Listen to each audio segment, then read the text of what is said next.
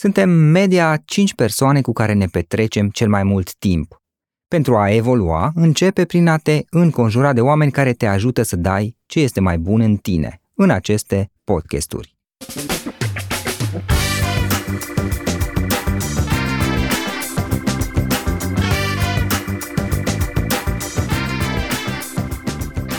În fiecare săptămână luăm interviuri unor oameni care ne inspiră. Vom vedea de ce ei au avut succes, care au fost momentele care le-au schimbat cariera, dar și de ce au reușit, chiar și atunci când nu aveau practic nicio șansă. Află cum au început ei, unde au greșit, cum au făcut să treacă peste obstacole. Felicitări pentru că ai ales ca astăzi să petreci timp de calitate alături de oameni care inspiră. Cu gazda ta, subsemnatul Florin Roșoga.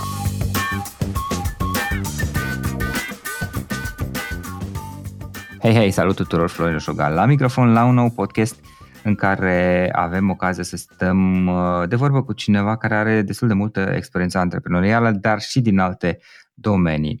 Vlad, Vlad Iftime este genul de antreprenor care pune pasiune în fiecare aspect al proiectelor sale, fie că e vorba de afaceri, fie că e vorba de alte proiecte, precum ar fi proiecte culturale și o să aflăm mai multe despre asta imediat. După ce și-a luat diploma în inginerie la Politehnica din București, Vlad s-a dedicat îmbunătățirii infrastructurii critice prin Vestra, unde este de altfel și managing partner. Vestra și-a dorit să fie de altfel un cluster specializat în industria utilităților și a echipamentelor de automatizare din România, prin distribuția unei game largi de echipamente de măsură și de control, soluții pentru rețele și diverse sisteme de automatizare. Pe de altă parte, activitatea lui Vlad este extinsă, o să aflăm imediat mai multe despre asta, pentru că el se implică activ în susținerea valorilor în care crede, asta și prin festivaluri de film, prin competiții sportive și prin turism sustenabil cu două proiecte High Talent, care este un refugiu turistic eco-friendly, respectiv Cai de Vis, care este un centru de recreere pe care el îl gestionează și centru care promovează arta și natura în același timp, oferind cursuri de echitație și tabere de pictură. Sunt mai multe chestii aici implicate și mai multe lucruri legate de activitatea sa. O să aflăm mai multe despre asta. Înainte de toate, Vlad, îți mulțumesc uh, frumos că am reușit cumva să, să ne sincronizăm. A fost o provocare, ca să fiu sincer, dar într-un final am reușit să, să ne sincronizăm și putem să avem această discuție. Deci, bun venit în acest podcast. Bine v-am găsit și îți mulțumesc mult pentru invitație. Înainte de toate, ce faci, cum ești, cum merg lucrurile la voi în perioada asta? Tocmai îți spuneam că am, m-am curcat un pic cu zborurile de la Cluj astăzi pe zăpăceala asta. În rest, luna ianuarie la noi este o lună destul de complicată pentru că se fac evaluările colegilor și ai, ai echipelor pe anul ce a trecut fișe de obiective pentru anul ăsta și cumva așa trebuie să ne aliniem toți la, cum să spun eu, pe lângă lucrurile care sunt de zi cu zi, mai avem și, și lucrurile astea cumva așa birocratice, dar până la urmă orice o analiză asta din ianuarie a companiei cumva ne dă așa un, un buletin și după aia vedem exact unde trebuie îmbunătățit, ce trebuie îmbunătățit sau unde trebuie schimbat sau unde mai trebuie să lucrăm. Da. Cam cu asta mă ocup în luna ianuarie, acum până pe 15 februarie, adică să și săptămâna asta. Bun. Vlad, haide, înainte de toate să, uh, să vorbim puțin despre tine și să te cunoască lumea mai, mai bine. Ce este Vestra înainte de toate? Pentru că aceasta este compania ta principală, din câte am înțeles. Da, Vestra este locul uh, unde activez și cel mai important, fără îndoială, loc și cel mai uh, titrat, așa. Vestra este o companie de vânzări, este una din companiile de vânzări de top de la noi din țară, poate în primele două, trei companii din țară, pe segmentul de utilități. Utilități uh-huh. înseamnă energie termică, piața de energie termică, piața de apă rece, piața de gaz, uh, un segment pentru automatizări industriale care lucrăm cu fabricile, cu unitățile de producție mari, care au linii automatizate și o divizie de IT. Astea sunt liniile principale la Vestra. Avem uh, în momentul de față 105 colegi în echipă și o cifră de afaceri în jur de 70 de milioane de euro anual, anul trecut. Avem birouri teritoriale în toată țara, avem la Cluj, la Sibiu, la Botoșani, la Iași, la București, la Timișoara avem uh, home office, colegii de acolo. Uh, e o companie foarte dinamică, simpatică, tânără. Ok. Vestra, cum a început, dar pe scurt să zicem, fără a intra neapărat într-un istoric detaliat, cum a început Vestra? Cum a apărut ideea Vestra? Uh, partea de contorizare a, a funcționat tot timpul în grupul El Saco și noi eram acolo din 93-94. Și la un moment dat era foarte complicat să fii sub același nume, sub Elsaco, să fii și antreprenor, să fii și vânzător de soluții. Da. Și am decis în 2015, eu am decis că împreună cu Consiliul de Administrație că cea mai bună soluție este să facem un uh, SPV separat, care să fie adaptat și doar pentru partea de vânzări. Și așa a luat Vestra. Am coordonat tot procesul ăsta de la idei până la implementare, până la nimic, până la brand, până la tot ce trebuie. O mare parte din audiența acestui podcast sunt oameni interesați de, de antreprenoriat, până la urmă, antreprenori sau wannabe entrepreneurs. Pe parte de, de modul în care ați construit Vestra, care au fost câteva dintre cele mai mari provocări pe care le-ai întâmpinat în procesul de construire a companiei și cum, cum ați reușit să treceți peste? O parte mare din uh, provocările care le-am avut la Vestra, uh, de fapt în extinderea noastră sau în expansiunea noastră, orientându-ne de la produs către piață și eram orientați din produs către piață, după aia am schimbat orientarea despre piață către produse, am creat birouri regionale și atunci una, o problemă foarte complicată a fost de schimbare mentalităților uh, între echipe. Fiecare echipă sau echipele mai vechi, când uh, a apărut biroul la Cluj, biroul la Sibiu, biroul la București, tot timpul au avut tendințele astea că, nu știu, le ia cineva postul, nu o să mai fie potrivit. Adică e, e foarte complicat să lucrezi într-un sistem 10-15 ani de zile și după aia dintr-o dată să vină cineva să schimbe lucrurile astea, știți? Da. O altă, nu știu, un alt punct de dezvoltare a fost uh, atragerea grupului Rockwell, uh, care este unul din top 3 la nivel mondial companii de, utilite, de automatizări industriale. Ei aveau deja un distribuitor în țară, iar noi ca să dezvoltăm segmentul avem nevoie de parteneriat uh, exclusiv cu ei. Și a fost o altă provocare. Poate încă un lucru important în dezvoltarea noastră a fost, nu știu, stabilirea locațiilor în care capitalizăm și care dezvoltăm, adică mergem după zone geografice, mergem după oameni buni, adică găsim o mână de oameni buni, nu știu, la Drobeta, merită să facem acolo o filială sau să deschidem punct de lucru acolo sau la Sibiu sau la... Cam astea trei așa în mare sunt lucrurile care m-au măcinat așa în perioada asta. Bineînțeles, și multe altele, de astea dacă ar fi așa să fac un rezumat, astea trei sunt da. care m-au, m-au luptat cu ele cel mai, da, mai, da. cel mai des Uite, întâlnite. Uite, o parte, iarăși important, un aspect important este partea de leadership, mai ales că vorbim de o companie destul de mare totuși și de o echipă și de multe aspecte implicate când vine vorba de funcționarea unei echipe până la urmă. Cum, cum ți-ai construit tu stilul tău de leadership și până la urmă ce importanță are stilul de leadership în uh, reușita sau nereușita unor afaceri? În primul rând, cred că stilul ăsta de leadership uh, este într-o permanentă schimbare este într-o schimbare și dezvoltare, pentru că în fiecare zi ne șlefuim, în orice demers ăsta antreprenorial sau de conducere, nu neapărat antreprenorial. Până la urmă, lider nu trebuie să fie neapărat antreprenor. Trebuie să, nu, să ai și o echipă în subordine sau alături de tine și atunci pornești cu niște valori, niște valori care le ai despre cum să te raportezi la oameni, ce, vor, ce vrei de la oameni, ce vor ei de la tine, niște valori care le stabilezi comun acord, iar după aia în fiecare zi tot, tot le modifici. Cu perioada asta ele apar modificări. Deci asta aș spune, că nu știu dacă am un stil de lider. Am un stil de lider care l-am, uh, l-am șlefuit de-a lungul celor da. 15 ani. Și poate una, una din valorile care n-am renunțat este autenticitatea și mereu am dat uh, ocazia oamenilor să-mi vadă exact așa cum sunt. Uh, și este un lucru foarte important care la construirea unei uh, echipe și mai ales a unei, unei uh, relații parteneriale pe termen lung. Până la urmă e bazat pe încredere și na, un om care, știți cum e, care nu are nimic de ascuns și care spune, da, așa sunt eu, sunt autentic, nu-mi place să fac aia, nu-mi place să fac aia sau îmi place el Atunci, cumva, ăsta e un semn de curaj și oamenii se uită la lucrul ăsta și creează încredere. O altă calitate, poate, sunt o persoană foarte empatică, mă ajută să înțeleg oamenii și să simt și îi sprijin în dezvoltare profesională cât și personal și atunci se creează prin felul ăsta un cadru de siguranță între noi și nu în judecată când lucrurile se întâmplă sau nu se întâmplă să iasă, să iasă din prima dată sau dacă sunt, sunt anumite probleme în parcurs. Și încă un lucru la care lucrez și care sunt așa e partea de creativitate. Partea de creativitate este, cum să spun, partea de creativitate la mine este o amprentă mai mult care am lăsat-o asupra mediului profesional și țin foarte mult la asta pentru că dă posibilitatea exprimării, punerea în aplicare a ideilor inovative, în care fiecare, dacă are o idee trăsită, nu trebuie să o pună într-un șablon și atunci mi se pare cumva o chestiune așa care face cumva foarte relaxat uh, mediul de lucru. Da. Uite, mă gândeam acum un pic și la ce ai zis tu legat de modul în care a început totul și adevărul este că în ultimii, să spunem, 10-20 de ani s-au schimbat foarte multe lucruri în lume, iar la nivel de tehnologie, de IT, uh, sunt foarte multe inovații, foarte multe invenții care au avut loc și atunci pe undeva cred că um, orice companie până la urmă are nevoie și să fie puțin, puțin mai mult, aș zice, flexibilă, să se adapteze. Pentru că până la urmă dacă nu, nu se adaptează, sunt alți competitori care poate reuși să facă asta mai bine, să se adapteze mai bine. Cum ați reușit voi la Vesta să mențineți un avantaj competitiv într-un domeniu care este totuși în continuă schimbare, se schimbă mereu, s-a schimbat mereu în ultimii 20 de ani, să zicem, și acest domeniu fiind acesta al industriei utilităților și automatizării.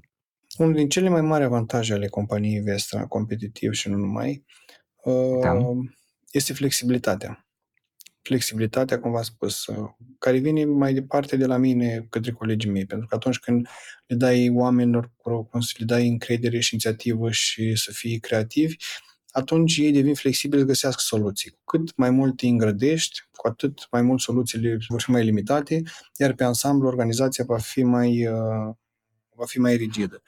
De ce spun de treaba asta de flexibilitate? Pentru că lumea este într-o extrem, cum ați spus dumneavoastră, extrem de mare schimbare, începând de la mentalități și la tot absolut și la modul de a face business se schimbă cumva tot, tot, toată dezvoltarea asta tehnologiei de la un an la altul, de la o lună la alta, tot, toate lucrurile astea au o tracțiune în spate pentru tot ce înseamnă mindset de business și așa mai departe. Și atunci este foarte important ca organizația să fie flexibilă.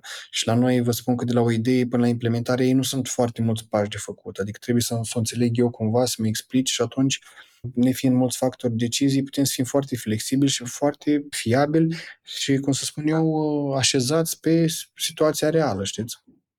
O mentalitate agilă, o companie agilă care se schimbă și este flexibilă, se adaptează mereu. Păi asta e cel mai important. Dacă mă uitam acum pe niște studii de acum 3-4 ani de zile, când pe Facebook și pe mediile astea online, Uh, timpul pentru care un, un cetățean privea un post sau lucruri în astea era, nu știu, 35 secunde. Acum a scăzut până la 7 secunde. Vă dați seama că una exact. ca să-i transmiți un mesaj lui ăla în 35 secunde, îi faci o gândire și o, o interpretare a logicii tale într-un post, iar acum când ai 7 secunde, cumva totul e foarte concentrat și normal că trebuie să fii adap- adaptabil, să te gândești, să vezi cum faci, să știți.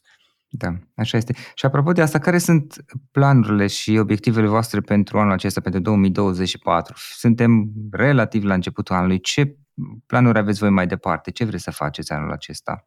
Planul nostru fiind o companie de vânzări și fiind o companie care, în esență, de fapt, ca majoritatea companiilor, în esență, sau coloana noastră vertebrală și tot ce înseamnă este legat de oameni, ei sunt cei mai importanti și colegii mei. Noi nu avem macarale, nu avem mașinării, nu avem nici produse, nu avem nimic.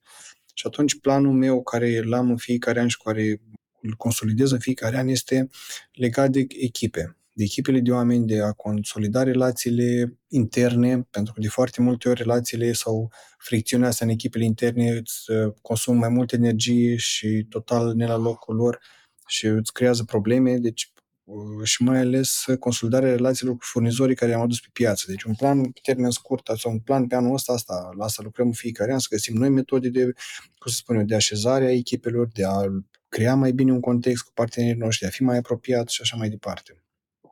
Un alt plan care uh, îl am în vedere este achiziția unor companii din uh, domeniul nostru sau domenii conexe pentru a cumpăra cotă de piață și um, avem câteva oportunități, câteva discuții pentru o companie care este cumva la care vrea să explodeze sau care vrea să fie așa la să aibă un, o, o creștere accelerată, o asociere cu un grup de firme de peste 200-300 milioane de euro anual care are o experiență de 30 de ani de zile, poate fi un mare, mare avantaj. Atunci, ăsta este un plan la care lucrăm.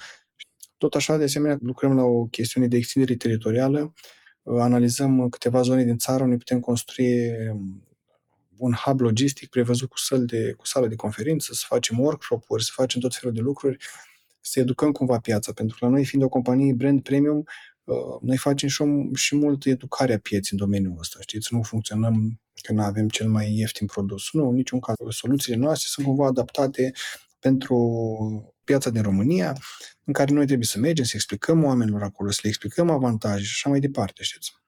Adică legea nu s-a făcut niciodată pe preț la noi. S-a făcut pe avantaje de competitivitate, pe plusul valoare care îl dă uh, produsul nostru în proiectul respectiv, pe plusul valoare care îl dă în timp, și atunci uh, necesită foarte mult subiectul ăsta, adică necesită foarte mult atenție și foarte multă aplicare pe, pe ideea asta. Da. Uite, legat de călătoria ta personală ca și antreprenor, călătoria ta antreprenorială sau experiențele prin care ai trecut, cum consider că acestea te-au schimbat pe tine ca și persoană? M-au schimbat. M-au schimbat uh, de-a lungul călătoriei antreprenoriale și vreau să spun că sunt lucruri care m-au schimbat și în, uh, adică tot setul ăsta al meu de calități, sau calități, însușiri, că nu știu dacă e calitate neapărat, sau nu știu, sau cum, cum să le spun exact, au fost niște subiecte, niște lucruri care, dintre, care le-am pierdut din punct de vedere personal datorită părții de antreprenoriat. Și asta, una dintre ele care le-am am, am făcut un downgrade așa, este partea de matism.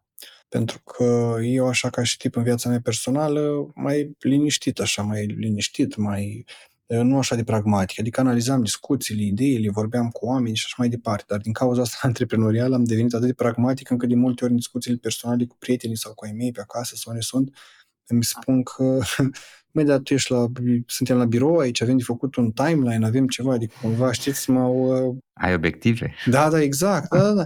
Păi, până la urmă, dacă stau să mă gândesc, nu este rău, știți, că dacă vrei să ajungi din punctul A da. în, în punctul B, orice ar fi punctul ăla A sau punctul B, nu știu, o chestiune legată de familie, o chestiune legată de prieteni, de iubire, de tot trebuie niște pași de făcut până la urmă, știți? Trebuie să pui, mai avem de făcut acolo, avem, adică, na, cumva, dar genul ăsta de pragmatism pentru cineva care nu lucrează cu el și nu este în, în sistem, mi se pare, știți, că stai că de fapt, e, na, ce facem un Excel aici ca să ne mutăm? Păi, uite, ca să ne mutăm, ne-ar fi mai simplu să creionăm niște pași, nu? Să avem, nu știu, un bugetul aia, ne mutăm, unde ne mutăm, niște obiecte, abar n-am, lucruri simple, adică nu, niciodată n-am putut să fac. Deci asta e un lucru care mi-a dat în jos, mi l-a dat în jos, că eram mai, nu știu cum să mai, flower power, așa, știi, să nu prea le analizam, păi ce o fi, o fi, înainte de acum ce m-a mai schimbat în, în viața persoană, în viața mea, așa, au fost partea asta de curaj și de risc. Curajul și riscul uh, sunt niște lucruri care sunt cumva esențiale pentru, pentru mediul antreprenorial și, bineînțeles, na, el mi-a întărit pentru viața mea, pentru viața mea de zi cu zi, știți. Și atunci de la mm, eram și așa eram mai visător, așa acum când am, am prins un pic de curaj și risc, deja, știți, trebuie să mă temperez un pic, să mă mai țin de cățuri. Da, aici e vorba de, de un anumit echilibru, cred, care trebuie creat în timp. Adică e foarte ok să fim pragmatici, și acum vorbesc și eu de experiențe personale în proiectele mele, uh, dar, na, în anumite momente poate mai bine să... Adică lucrurile merg și fără pragmatism și fără a verifica ce resurse sunt necesare și așa mai departe. E, e un fel de balanță acolo, echilibru pe care trebuie să învățăm. Așa să este, numai că când vii cu capul împuiat după o săptămână de lucruri astea care tot ce te gândești cum să da. faci din punctul A să le gândești cumva, dar să știți că din punctul meu de vedere sunt lucruri care m-au ajutat așa cu partea asta de pragmatism. Chiar în viața mea personală, nu știu, apropo de ce fac eu, hobby-urile mele sau ce mai fac eu în viață, cumva m-au ajutat că m-au ajutat să le structurez așa, știți? Deși nu-mi place, sincer, nu-mi place deloc să fac calcul. Niciodată nu fac calcul când mă duc, nu știu, dacă mă duc undeva, să le pun pe hârtie, câți kilometri am, ce fac acolo, le am așa, știți, le iau cum vin. Da, așa este. Asta confirm și eu și mai ales în relația, de exemplu, cu, să zicem, cu prietenii, cu familia, știi, trebuie să un pic să, să o las mai ușor cu chestiile astea, pentru că, na, adică nu e chiar așa de important cât de eficient sunt și uh, cum merg lucrurile. Tot despre călătoria ta antreprenorială, dat fiind faptul că mulți oameni care ascultă acest podcast sunt uh, la începutul, uh, la începutul business-ului sau vor să deschidă un business, dacă ar fi să alegi un singur sfat important pe care l-ai dat cuiva care este la început de drum antreprenoriat, care ar putea fi acel sfat? Dar ce le-aș spune eu, așa, o idee scurtă, le-aș spune și le spun multora, este foarte important să nu te îndrăgostești de idee, de ideea ta. Pentru că tu îți faci un plan în cap, îți așezi un plan în cap, nu știu, asupra produsului sau ce să faci produsul, lumii în produs, că e o soluție, că e o chestiune ingineriască, că e un produs fizic, că e un serviciu, nu mai contează. Își fac foarte mulți în cap ce își fac în cap așa un, un proces, cum se întâmplă, cum să-l promoveze, cum îl alea, tot absolut, și când au venit cu el și dau să trăntesc de ei, nu fac cumva un check cu piața, foarte mulți dintre ei. Și cum ai venit cumva în contact cu piața și vezi că lucrurile nu sunt așa, e foarte, atunci, foarte mult suntem îndrăgostiți, că eu văd și la mine ideile mele care le am, recunosc că sunt îndrăgostit de și mă duc ele până în pânzile albe. Mi-e greu să accept așa, băi, dar asta că nu e bine. Că, na. Deci am zis, băi, Vlad, ce ai făcut? Ai visat azi noapte? Ai avut o epifanie, că ai cea mai bună idee? Să ascult stânga, să ascult dreapta, știți? Dar eu am cumva experiență și am fost rodat în tot felul de treburi, în echipi, în oameni, în asocieri, în din astea care mi-au mai, mai, cum să spun eu, mi-au șlefuit un pic dinții mei ascuțiți, știți, și unghiile mele. Și atunci am experiență, dar foarte mulți din ăștia care vin mic, am fost și la, chiar și la câteva facultăți, am mai vorbit despre asta și am predat acolo și așa, îi văd foarte îndrăgostiți de o idee și am zis, măi, nu, dacă te îndrăgostești de ideea ta, dacă iei pe nu sau pe da în brațe, na, nu, vezi că din aia reușesc unul la un milion, na, nu știu, cum a fost Steve Jobs, că că telefonul poate să nu fie în telefon, na, dar la cât, știți cum spun, mai sunt doi, două, trei exemple în astea la nivel mondial. Atunci, dacă tu vrei să reușești, pe la urmă, cel mai important în viața antreprenorială să fie acordat cu piața. Da, cred că e important și partea asta de, de flexibilitate și să, într-adevăr, cum ziceai tu, să verificăm care este realitatea, adică, ok, poate că noi ne dorim niște lucruri, dar viața reală, piața în cazul acesta este un pic diferită. Și Vlad, în final, o ultimă întrebare despre sustenabilitate și responsabilitate socială, pentru că acesta este un aspect care poate că în trecut, să zicem, pe piața din România nu era foarte serios luat în considerare, dar am văzut că în ultimii, să zicem, 10 ani, tot mai multe companii uh, iau asta mult mai în serios și, de altfel, în multe discuții, pentru că am stat de vorbă cu mulți antreprenori și oameni de business în acest podcast, în multe discuții am văzut că este un subiect care începe să fie uh, mult mai serios luat, luat în considerare. Cum integrați voi la Vestra industrii practicile de sustenabilitate și de responsabilitate socială în strategia voastră de business? Eu consider pentru noi uh, este foarte, foarte important la Vestra să dăm uh, să dăm societății în care activăm, nu numai să oferim niște, nu știu, la final de an niște dividende acționarilor, deci este foarte important să dăm un plus valoare societății în care ne dezvoltăm activitatea. Și atunci partea asta de responsabilitate socială este cumva esențială, critică, sau este foarte esențială pentru mine. Am avut an la rând discuții cu colegi, cu nu știu, cu oameni din Consiliul Administrației care nu prea înțelegeau, mai dacă voi o firmă tehnică, de ce faceți, nu știu, de ce faceți festival internațional de violoncel, de ce faceți concurs de alergat, de ce faceți concurs de tenis, de ce faceți, nu știu, tabere de creație. Și le-am spus pentru, și mereu am fost cu treaba asta, am fost cu lucrul ăsta în cap, este foarte important să ai ceva societăți. Să ai societăți în care dezvolți activitatea, în afară de un impozit la stat și, nu știu, salarii la 100 și ceva de oameni sau 200 cât sunt în total aici la noi, la Vestra, vorbesc, este important să te axezi pe treaba asta, da? să ne poziționăm ca o firmă nu, nu foarte tehnică, pentru că partea asta de a lucra toată ziua în, în, domeniul, în domeniul tehnic te dezumanizează cumva. Un pic așa, nu știu, nu mai vorbești mai despre debite, despre cash flow-uri, despre, nu știu, font, ductilă, neductilă, șuruburi, inoxuri, știți, cumva... Da, și Na. Și atunci am simțit nevoia să facem chestia asta, să activăm în sport foarte mult, să facem două concursuri, să activăm în artă, să facem tot felul de lucruri din astea.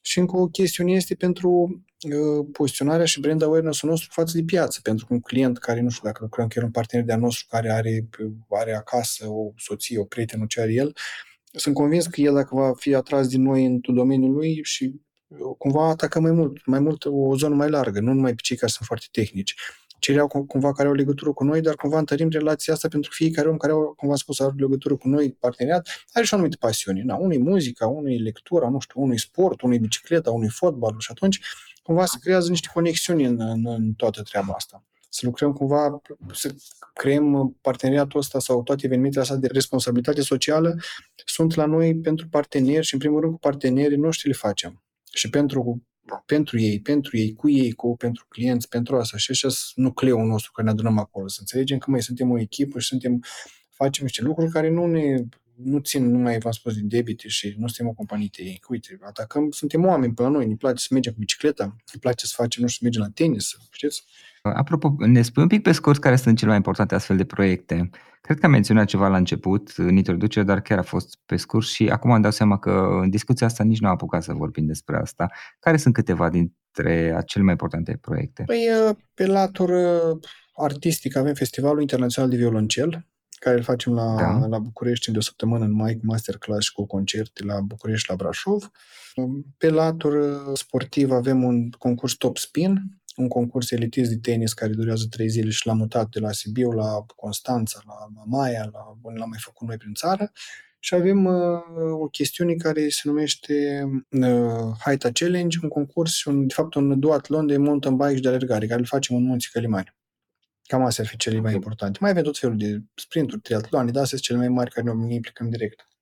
Da, super. Foarte fain. Uh, Vlad, uh, a fost o discuție super interesantă și, mă rog, cred că ar fi putut să, să fie mult mai multe subiecte și cred că am fi putut să avem mult mai multe chestii despre care să, să discutăm uh, și chiar, mă rog, este, este interesant ce faceți voi acolo și mi-a plăcut și partea asta, știi, se vorbește mai puțin partea asta de sustenabilitate socială în sensul de diverse evenimente pe care le faceți care nu au neapărat legătură directă cu activitatea voastră și poate nici nu aveți niciun beneficiu direct uh, din perspectivă financiară, să zicem, prin faptul că le faceți.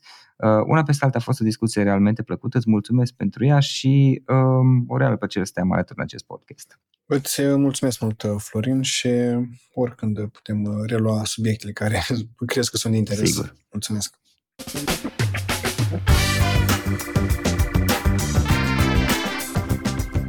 Suntem media 5 persoane cu care ne petrecem cel mai mult timp, cel puțin așa se spune. Pentru a evolua, începe prin a te înconjura de oameni care te ajută să dai ce este mai bun în tine. În fiecare săptămână noi luăm interviuri unor oameni care ne inspiră. Află cum au început ei, unde au greșit, ce au învățat pe drum și de unde își găsesc inspirația. Îți mulțumesc pentru că asculți acest podcast și te felicit pentru că ai ales ca astăzi să petrești timp de calitate alături de oameni care inspiră. Cu gazda ta, subsemnatul Florin Roșoga.